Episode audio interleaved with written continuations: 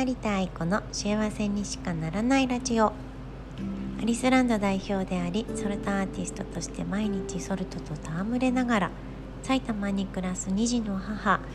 成田愛子が毎日を豊かにハッピーに生きていくためのエッセンスを気張らずに気分のいい時に配信していきます。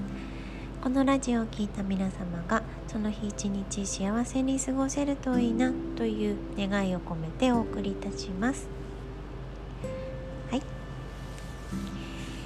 ー、明けましておめでとうございます。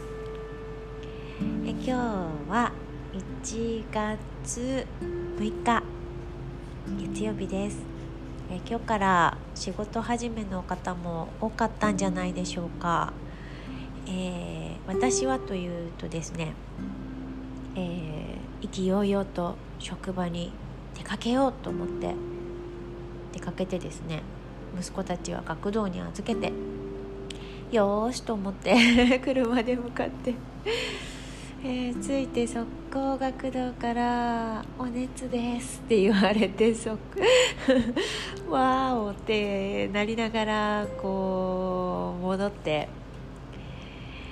で迎えに行ってみたら、えー、まさかの熱まあそんな最初から上がってないんですけど、えー、まあ、平熱だっていうね 何だったんだこの時間は？みたいな。そんな出だしをあのしておりました、えー、本当はねあのもう今日が始まる頃には録音してあの配信してようと思ってたんですけどなんかあのお昼におしゃべりした方が良さそうだなと思って。たらなんかこんなアクシデントもありつつでもねあのー、迎えに行ってやっぱ行ったら平熱なんだけどちょっとお席もコホコホしてるしあのずっとサッカーね2日間やってたので、まあ、薬飲んで休みななんて言ってえー、主人にね見ててもらって私は、えー、お一人様時間で一人でサロンに来ております。なんか図らずも一人時間ゲットみたいな感じで。最初はねなんか何だったんだ今のはみたいな感じになったけど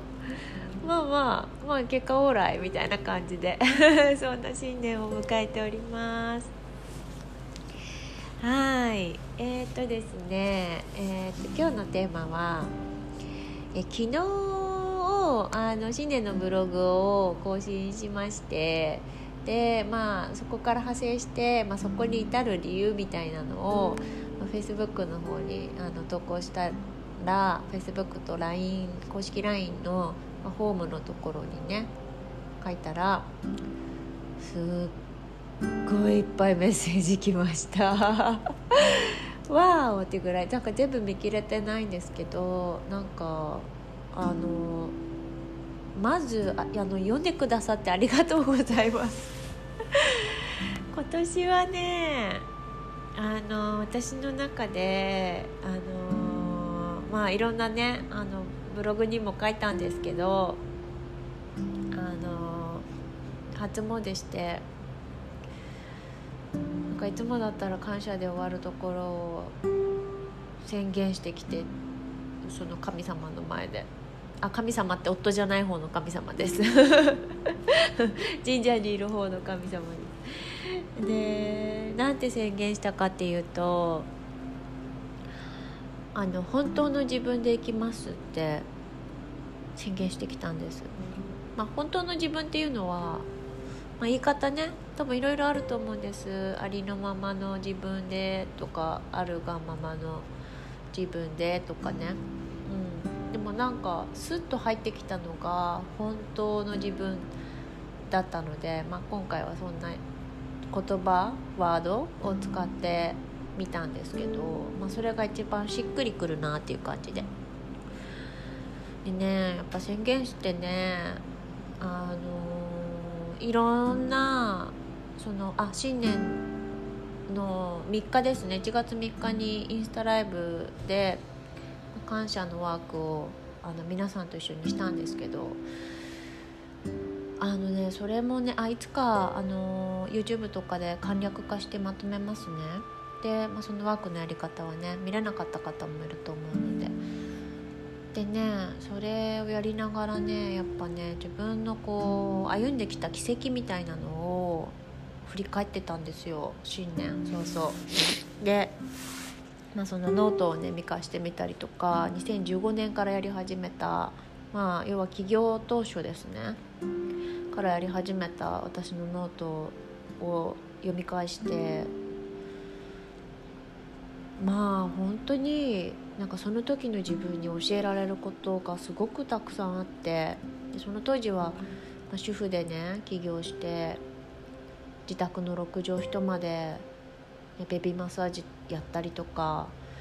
お客様とお話ししたりとかそういう時間をこう過ごしていてあのたくさんいろんなところにこう出向いて「お金いりません」って言ってこうレッスンやらせてもらえないですかって言ってそうやってなんかこう人とつながりながらこう土地とか地域とかとつながりながらなんかやってた時でなんか可愛いんですよその「ありがとう」って書いてある言葉一つ一つ取ってみても。か「お客様来てくれましたありがとう」とかね。なんかそういうところですごくなんか満たされててでもなんかちょっともうちょっとこうやってやってみたいっていう、えそんななんか自分の展望とかも持っててなんか懐かしいなとかって思いながらそれ見返してたらついつい毎日こういろんなことに追われるとあの忘れてたようななんかあの基本の木みたいなベース？そういうところの感謝がねわーって湧き上がってきて。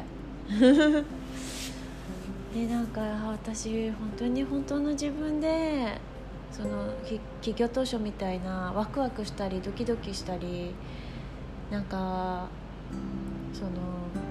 本当に自分の喜びに従ってまたね当時はもう闘病もしてたのでなんか全てがねキラキラして見えたんですよ。あの私のところにお客さんが来てくれるっていうのでまずキラキラするでしょ。それで、え地域の子育て支援とかやればいっぱい来てくださって毎回満席で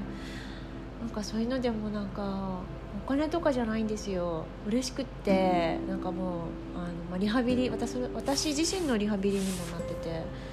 なんか豊かだなって思ったりとか今度こっちでやってみようあっちでやってみようってこうワクワクしながら選んできててなんかね原点に帰ったんですよね。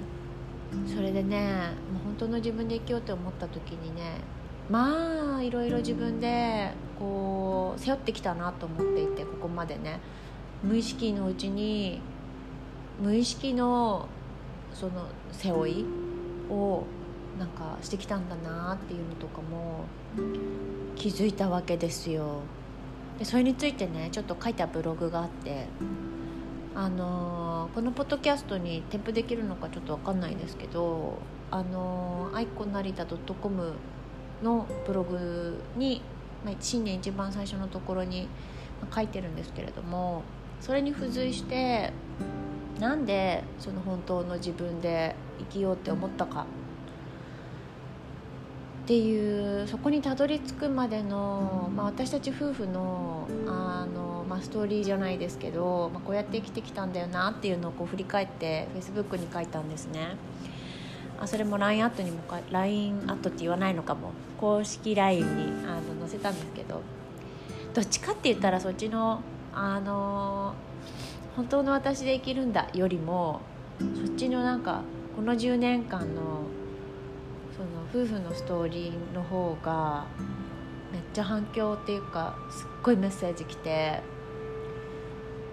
えそっちってちょっと思ったんですけど。まあでもそれがないとあの多分あそれでこういうふうに決めたんだなっていうのもなんかちょっとポカーンってなっちゃったりもねするのかなと思って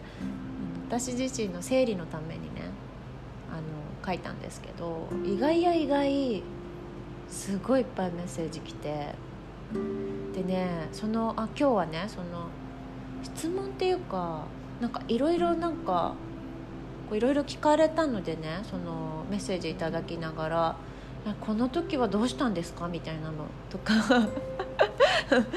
結構質問で目に合うっていうか「ああ」みたいな「あどうしようかな？全部答えらんないな」みたいな感じになったのでちょっとポッドキャストの方でそれにまあ答えられるものは答えようかな？みたいな感じで今録音しております。はい、えー、前振りがすごく長くなってしまいましたけれどもえっ、ー、とまあえっ、とまあ、読まないとちょっとあのえな聞いてる方え何って感じだと思うんですけど、まあ、要はあの私たちってあの、えーと、アリスランドって私が代表で、えーと夫が取締役なんですね。で、えっと、アリスランドはもともと私一人で、まあ、主婦起業して始めた、えーまあ、ブランドというか、まあ、そういう個人事業主時代からやってきた、まあ、そういうあの流れがあるんですけど最初はねベビーマッサージとかそういうお教室やったりとか講座やったりとかセミナーやったりとかそういうことがメインだったんですけどなんか流れ流れこうソルトに出会い、まあ、作り始めえお客さんがあの、まあ、お肌にね悩んでたりとか私自身も息子の肌に悩んでたのでベビーマのところで「これ私作ったんだけどいる?」って言ってあげたところから始まってで、まあ、対面だけで「えー、じゃあ買いたい」っていうところから「じゃあえー、じゃあいくら？みたいな感じであのやり始めて、まあ、口コミで広がってって作り方教えてほしいって言ってワークショップやってみたいな。なんかでまあその後ネットで買えないんですか？ってなってあじゃあネットでやりましょうか。って言ってオンラインショップ作ったのが、まあ、流れなんですね。6畳一間でずっとやってたんです最初はベビーマッサージをやるための6畳一間だったんですけどだんだんだんだん塩で溢れてきて それであのー、どうしよっかなみたいな感じでで、まあ、当時手伝ってくれる、あのー、子がいて彼女と一緒に2人でせっせせっせとそこで梱包作業をしてみたいなことをやってていよいよちょっと足の踏み場もなくなって。まあじゃあサロンをそのあのアパートの室でもいいからもうちょっと広いとこ借りてそこを拠点にしようかみたいな感じであの考えてた。矢先、えー、主人が、えーまあ、会社員なんですけど会社員だったんですけど辞めるって言うんでああやめんの?」っつってあの、まあ、そのやめたいっていう話はねもっと前からあったんですけど、まあ、ちょっと待ってって言って待っててもらったっていうのが正しいんですかね。で、えーまあ、そういう夫婦のね、まあ、仕事のやり方の、まあ、変遷みたいなのを書いたんです、まあ、こちらも後でねまあブログにする必要もないかなと思ったんですけど撮っといてもいいのかなともちょっと思ったので載せたくなったら載せようと思います。えそれでですねそのまあこまごまとしたところをねあの当時はもう決まったことに対して動いていくっていう、まあ、一生懸命だったのでじゃあこうしてああしてってアパートの一室って思ってたけど、まあ、店舗にしようかとかこう彼が来た時に何かこうできることって言ったらあれですけど一緒にじゃあ同じ船に乗るんだねみたいな気持ちで、まあ、動き始めてでまあ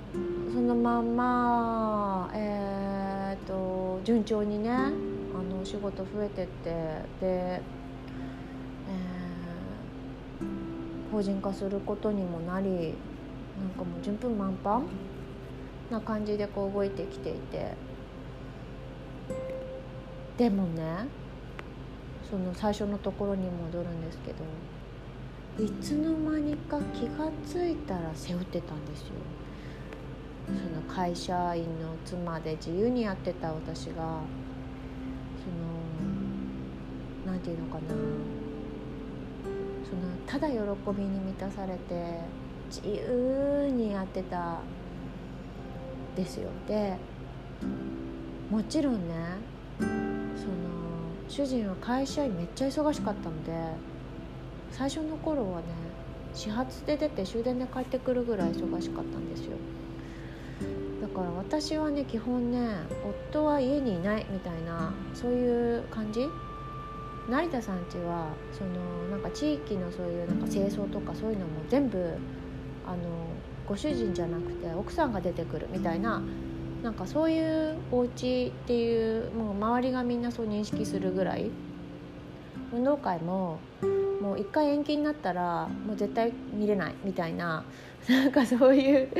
何て言うのかなあの1人で2人をの息子たちの教室を行ったり来たりしながら授業参観見たりとかね。皆さんそうだと思うんですよ。ご主人が平日休みじゃないお家とかね。あの忙しいお家って多分いっぱいあると思うんです単身赴任しててとかそうするとなんかまあ喜びに満たされて仕事してましたけど仕事もやりながら家事育児全部いっぺんにバーってやるみたいななんかそういう生活してたんですよね。だからなんか主人が家にこういるようになって生まれた何て言うのかなゆとりとか平和な気持ちとか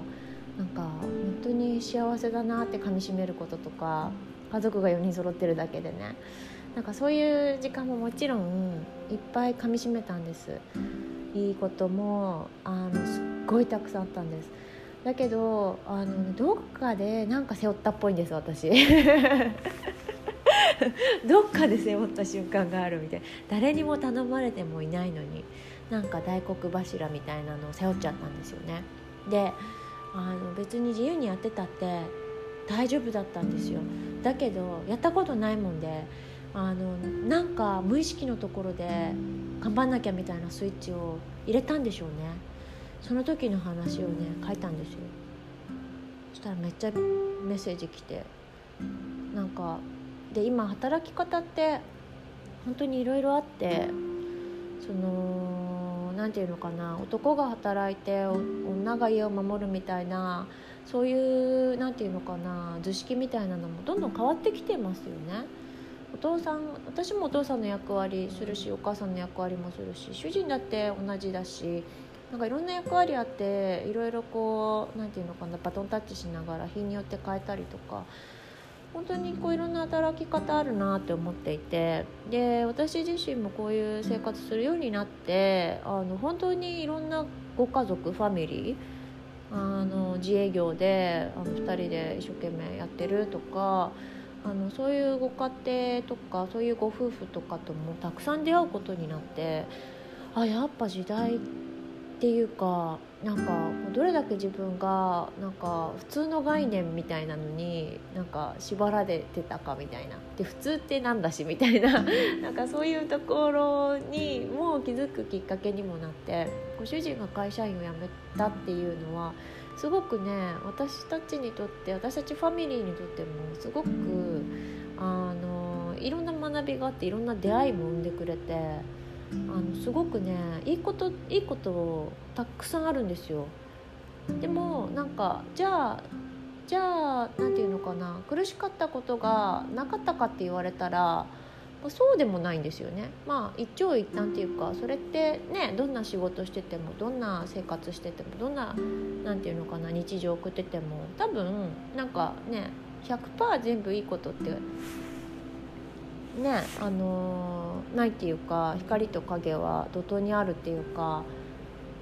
多分そうだと思うんです。でどどれをカウントしてるかとかどこにこう喜びを見出してるかでまあ多分決断することとか行動とかって変わってくると思うんですけど私は私自身も気づいてなかったあの私のなんかうん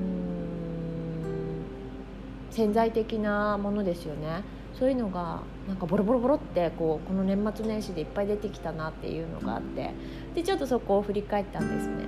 そしたらあのやっぱ今ご主人が会社を辞めようとしているとかなんか今なんか私もなんか辞めようと自分自身が辞めようと思っててとか、えー、でも夫に反対されていてとかなんか今共働きのお家ってすごく多いしなんかその主婦主婦になることとかなんか、まあ、多分いろんな状況があると思うんですそれぞれにね。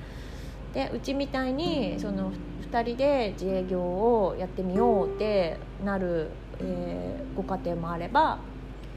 ご主人が辞めるっていう話もあったり、まあ、自分自身が会社辞めるっていう話もあったり公務員だからとか安定がとかなんかこうめっちゃいっぱい来たんですよ。びっくりするぐらいマジ？と思って。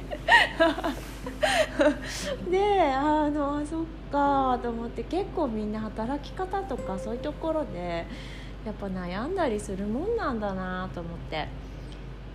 でねなんかまあ全部に答えられないんですけどあの一番なんか多かったのがなんかそのパートナーがその辞めるっていう選択をした時今の会社をとかね転職じゃなくって辞めるっていうその選択をした時もしくは自分がその転職じゃなくて一旦今の職場を辞めるっていう判断決断をする時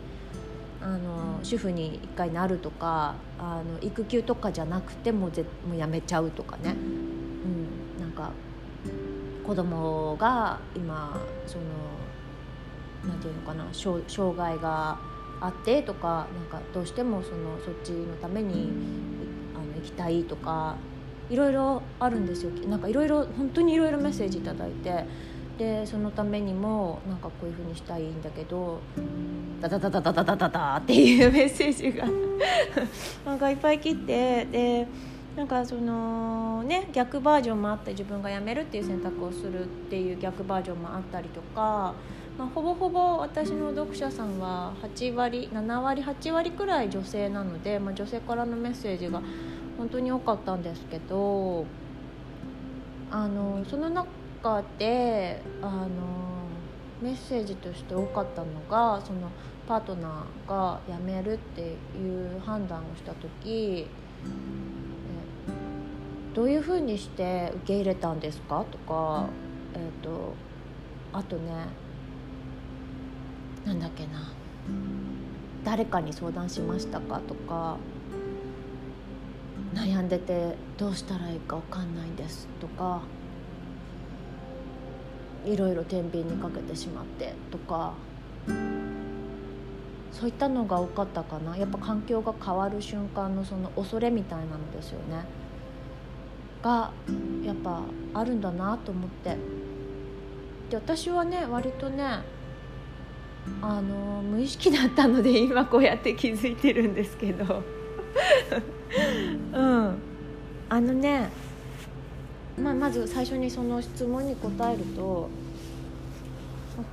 あのー、書いたんですけど1年待ってって言ったんですよね。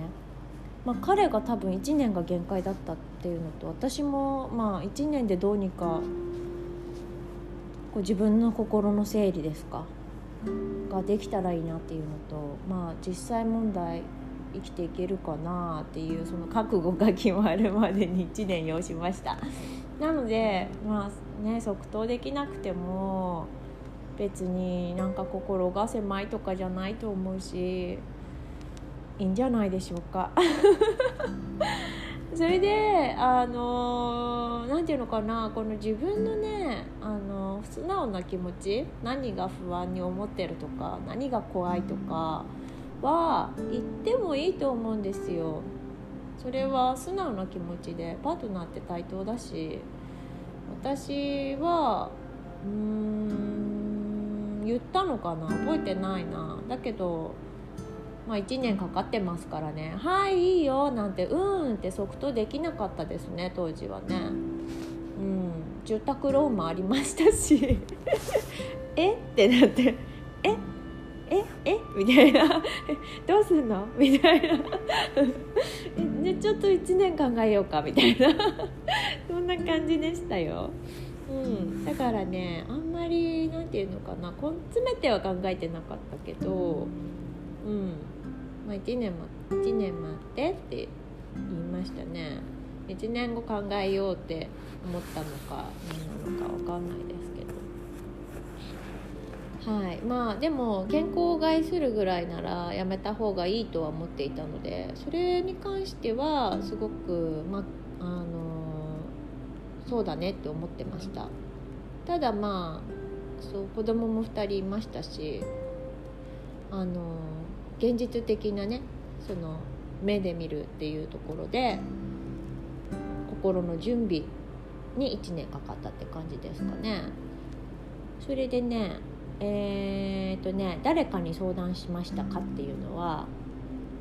まあ一切しなかったですね。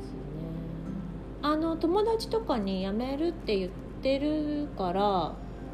まあ、きっとやめるんだな みたいなのは言ったことあるけど あのそれもあの多分「えー!」って言われるような方には多分言ってないと思います そうなんだぐらいな感じの返事が来る人にしか多分そうなんだよねみたいな感じでだからちょっと1年かけて私ちょっと準備するじゃないけど心の準備をしようと思ってみたいなのとか。なんかそういうのは話したような気もするけど悩みとして誰かに相談っていう形はしなかったですね。現実をありのままに報告はしたかもしれないけど。うん。なんか結局なこれについてはすごくその時自分で分かってて結局その自分の問題なので誰に何を言われても決める時は決めなきゃいけないし誰かにこうやって言われたからこうするってやっちゃうとね、何かその決断した時にその人のせいにしちゃいそうじゃないですか。何かいいいいことも悪いこともどうなるか分かんないこの先の見えない決断をする時ってなんか不安とかがある時ってこうした方がいいよなんて言われてそれになんか乗ってその何て言うのかな自分で決めなかったなんていうようなことがあったらもうなんかね本末転倒というか本質からどんどんそれていくなっていうのが当時からそれはね分かってて自分でも。これは私の問題だってずっと思ってました。これはなんかもう神様のお試しに合ってるみたいな。どうする私よみたいな。ここまで順風満帆できてなるほどみたいな。どうする私みたいなのも楽しんでたっていうのも多分あると思うし、まあ、自分の問題だなと思ってたのでまあまあ、けそそうですね。悩みという感じでは人には話さなかったですね。決断した後に事後報告っていうのがほぼほぼでした。なので1年間大いに悩みました。ああでもないこうでもない言いながら。大いにあっち行ってこっち行ってあっち行ってこっち行って思考がね怖いって怖いおお怖い怖いっていうのとか。あでもなんか意外となんかいける気がするってなったりとか。なんかこう感情が忙しかったですよ。でもあの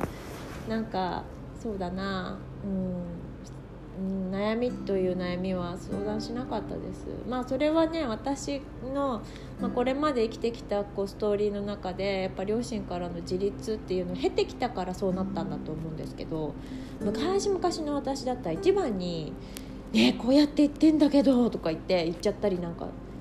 しちゃいそうですよね。だからその辺は本当にいい順番で いい順番で立ち向かってってきたなことは起こってなんかそういうふうにこう決断できたなって思いますけどうんでねこうやってねなんかそのバックグラウンドをお話ししたりすると「えー、こうだったんですか？だったんですか?」ってこう詳細にわたっていろいろ聞かれたりとかするんですけど「どうだった?」とか「起業してよかった?」とかあとなんだろうなうん本当に悩んでる状態でお話連絡いただいたりとかもするんですけどもう言えることはもうただ一つでもう自分しか決めらんないんですよ結局。誰がこう言ったとかって。誰々はこれで成功したとかってデータでしかないし誰々はうまくいってるとかっていうのも自分がそうなるとも限らないし結局そ決めるのって自分だから結局その自分の何て言うのかな内面的なものとか感情とかいろんな湧いてくるうわーってやつと向き合うしかないんですよね。うん。だからなんか誰と一番話さなきゃいけないかって自分でその後はパートナーだと思います。うん。その他の人の意見なんてその他の人の意見でしかないんだから。うん。しゃあないよね。しゃあない。これはもう自分で決めるしかないんだみたいな。感じですよね。うん。だからね結局私がどうしたかなんて聞いたってあんま意味ないっていうか あ愛ちゃんこうだったんだなぐらいで終わる話なので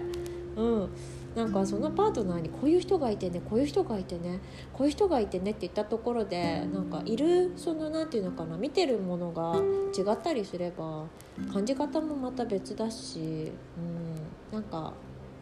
まあ結局自分だよねっていうとこになっちゃいますよね。うん、ただ悩むのは分かりますすごく。1年かかったもん。なんだかんだ私も覚悟決めるのに。で別になんか忘れちゃいけないのはノーって言ってもいいんですよね。嫌だって言ってもいいんですよ。だからそのこうしてくれっていうのはあくまで目の前の人の希望であって。それにそぐえないっていうこともあるんですよ。違う人間なんだから。だからあのノーって言ってもいいっていうのは私はすごく大事だと思います。うん。決めるのはまあ自分ということで。こういうふうに生きてる人もいるよっていうあの何て言うのかなハッピーな展望になれば幸いだとは思いますけれども。うん。じゃあそれを何て言うのかな聞いたから私も大丈夫って思えるかどうかっていうのはやっぱり自分次第なんですよね。私がいくら大丈夫だよって言ったって本人が大丈夫だよって思えなかったら大丈夫はないしそこに至るまでの過程っていうのはすごくなんか大事なんだろうなと思います。だからどんなちっちゃな感情も見逃さないでごまかさないで変に大人になろうとしないでちっちゃな自分と目を合わせるしかないんですよね。そうそう。変に大人ぶんないっていうのは大事だと思いますよ。すごく。うん。でねやっぱ生きてるとそのお母さんとしてとか妻としてみたいなのとかあるんですよ。多分。無意識にね。私もいっぱいこう何々としてみたいなの。無意識にやっぱ持ってるんですよね。最終的に対峙するのって自分だからそのお母さんとしての自分とかこうお嫁さんとしての自分とか娘としての自分とかそういうの全部取っ払って「あなたはどうしたいの?」って問い続けるしかないんですよね。あなたは一体どうしたいの？でやっぱいろんなメッセージ頂いて読むとあのね子供がとかね親がとかね介護がとかね子育てがとか、えー、病気をしていてとかうんいろいろなんかあの付随するものものあるんですよ。でもねそれって結局本質じゃないんですよねあの 状況でしかないんですよだからそういうの全部取っ払って考えてみるといいと思います。結局その何て言うのかな。子供がなんか障害でとかかそういう何て言うのえっ、ー、と診断確定してとか大変でとか分かるんです。すごい大変なの。あのいや分かるって簡単に言っちゃいけないかもしれないけど。うん。痛いほどに刺さるほどにその辛さみたいなのは情報として入ってくるんですけどで私もね子育てはしてるのでその、まあ、一応うちの息子は繊細ちゃんだし、まあ、自分が通ってこなかったようなそのいろいろが起こったりするわけですよね。でもね結局それってその〇〇だからこれこれっていう〇〇だからのだからのところって多分本当に自分が本当の自分本当の自分の気持ちとかのカモフラージュになってたりするんですよ。お世話になったからとか親だからとか大切な子供だからとかって言いながら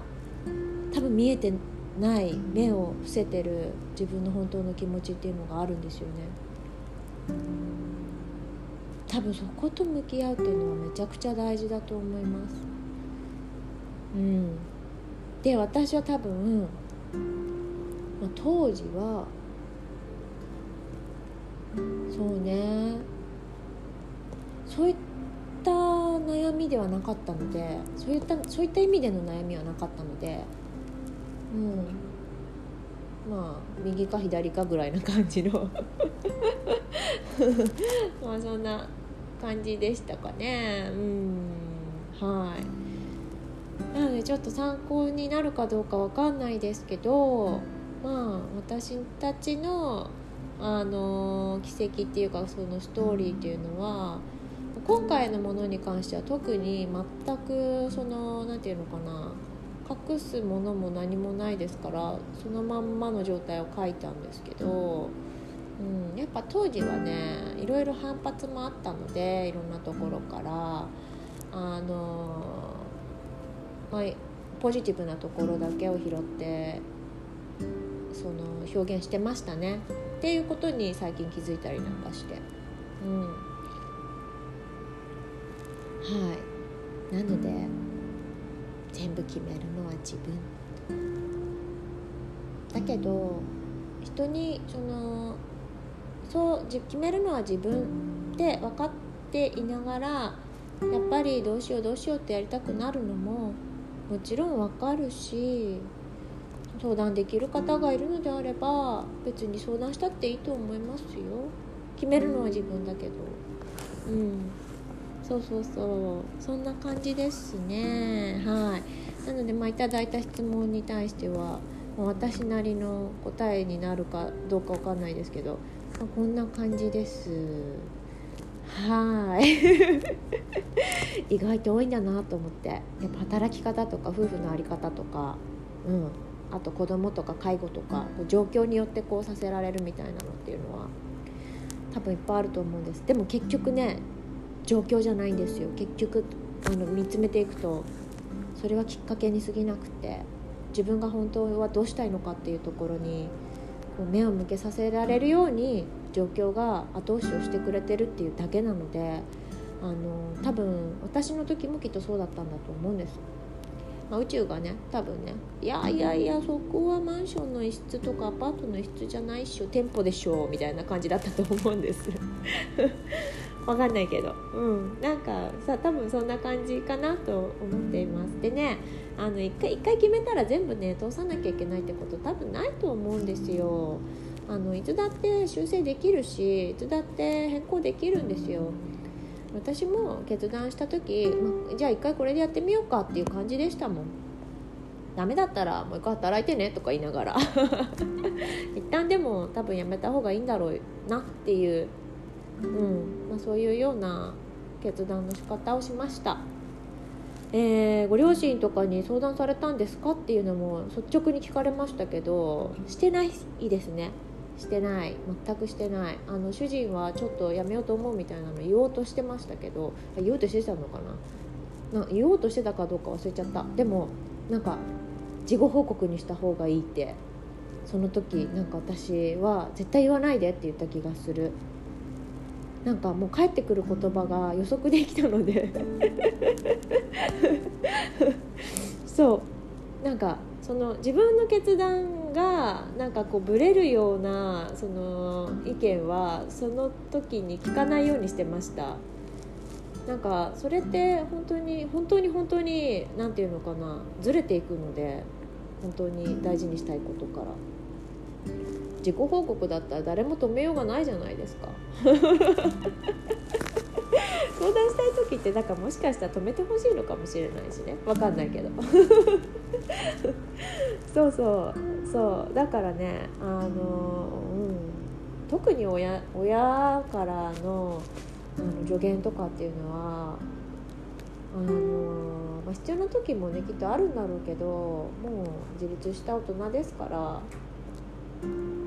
決めた後に報告が一番ナチュラルだと思うって言って一切話さなかったですね。これはなんか、まあ、全員こうしなさいとかじゃないですよ、うん、相談することでなんか真ん中に立ち返れる人もきっといると思うのであのー、こうしなきゃいけないとかじゃないんです。ただ、まあ、あの質問に答えると私は全く相談しなかったし主人にも、えー、言わないでもらっていたっていうのが正しいですかね。うん、うん、まあどうしてもわからない部分っていうのはあるんですよ固定観念とか当たり前にね。うんだからそれってなんか不安が多い時ってその目の前の人の不安が多い時って特にまあ私たちの親世代なんかは特に大きいじゃないですか。なんか一つの会社で働き続けてなんぼみたいなそういう概念のもとずっと働いて家族を背負ってきた世代だったりもするのであの許せなかったりもすると思うし、うん、止めに入るっていうのも多分大いに想定できたのであの何もその何て言うのかな全部済んだ後に報告しました。やったもん勝ちみたいな。もうやめちゃったもんだってみたいな。ポカンってしてました。やっぱり。しばらくずっと言ってました。会うたびずっと言われました。でもそれって大丈夫を見せていくしかないんですよね。うん。そればっかりはもう納得させるために生きるわけじゃないですから。うん。私たちが幸せそうにしてればきっといつか納得するんだよっていう風になんかそんな話をしながらね。はい。まあそんな感じでしょうか。いろいろいただいた質問全部答えられなくてすみません。もう42分になってしまったのでこの辺で終えたいと思います。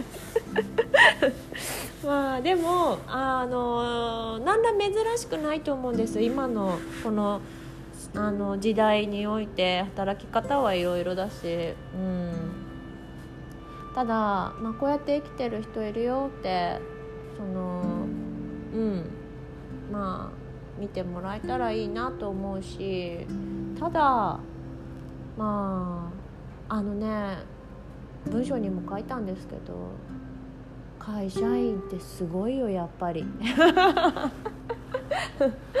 亡くなって初めてわかるいろいろがあった。その保証的な意味でもどれだけ守られてきたかっていうその安心感とかそれってやっぱ当たり前に思ってましたけど私もあの会社員時代は当たり前だって思ってたんだけど当たり前じゃないよねって思って自分がそれをやる側になって初めてわーって思うもん。超恵まれてたじゃんって。それをやっぱりやっぱ苦しいことが増えちゃうとねどうしてもあれもやだこれもやだってなっちゃったりするし、うん、まあどれを取るかってあると思うんですけどあの決断してきたことに対して何も後悔はないし全部自分で決めたことだからっていうところもあると思うんですけどでもやっぱ背負ってきちゃった無意識に背負ってきちゃったものは手放したいなって思ったりとかこうやってなんか多分軌道修正しながら生きていくんだなと思うんですよ。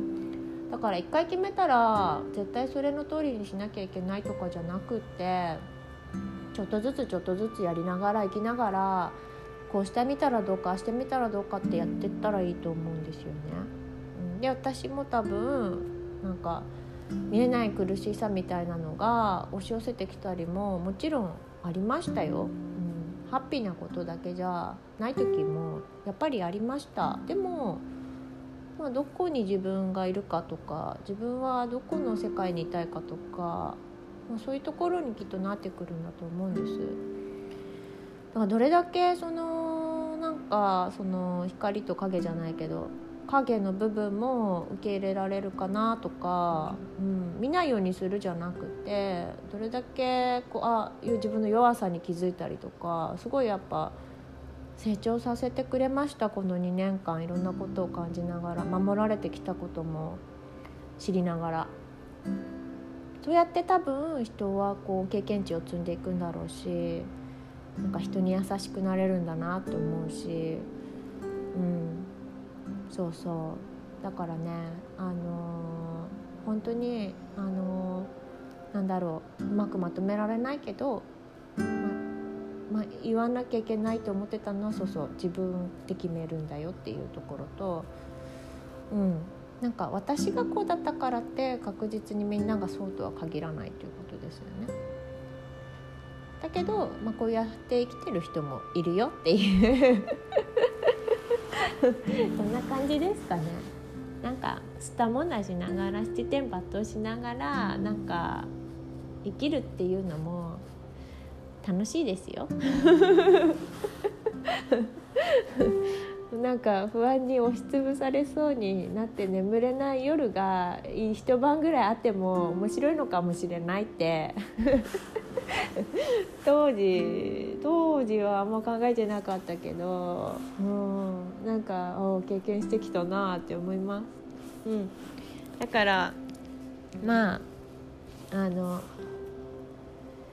うん、根詰めずにねあと背負いせ背負いすぎずになんか自分で全部どうにかしなきゃじゃなくて自分の気持ちを自分で受け入れながら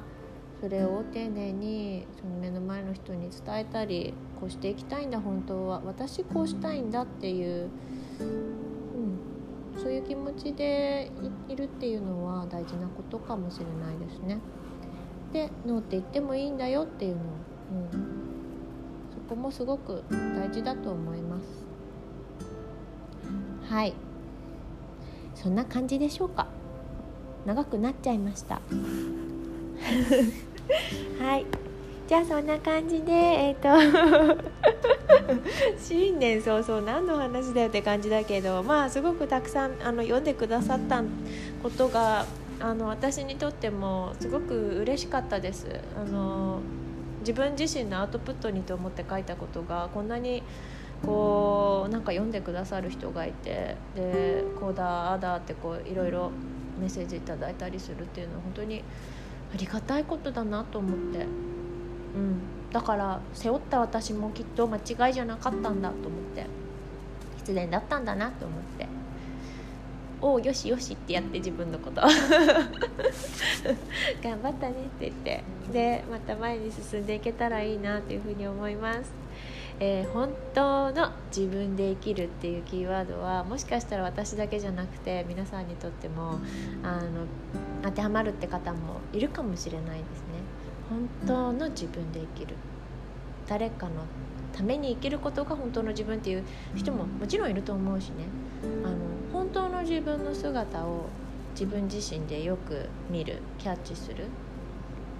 目を合わせてあげる。っていう経験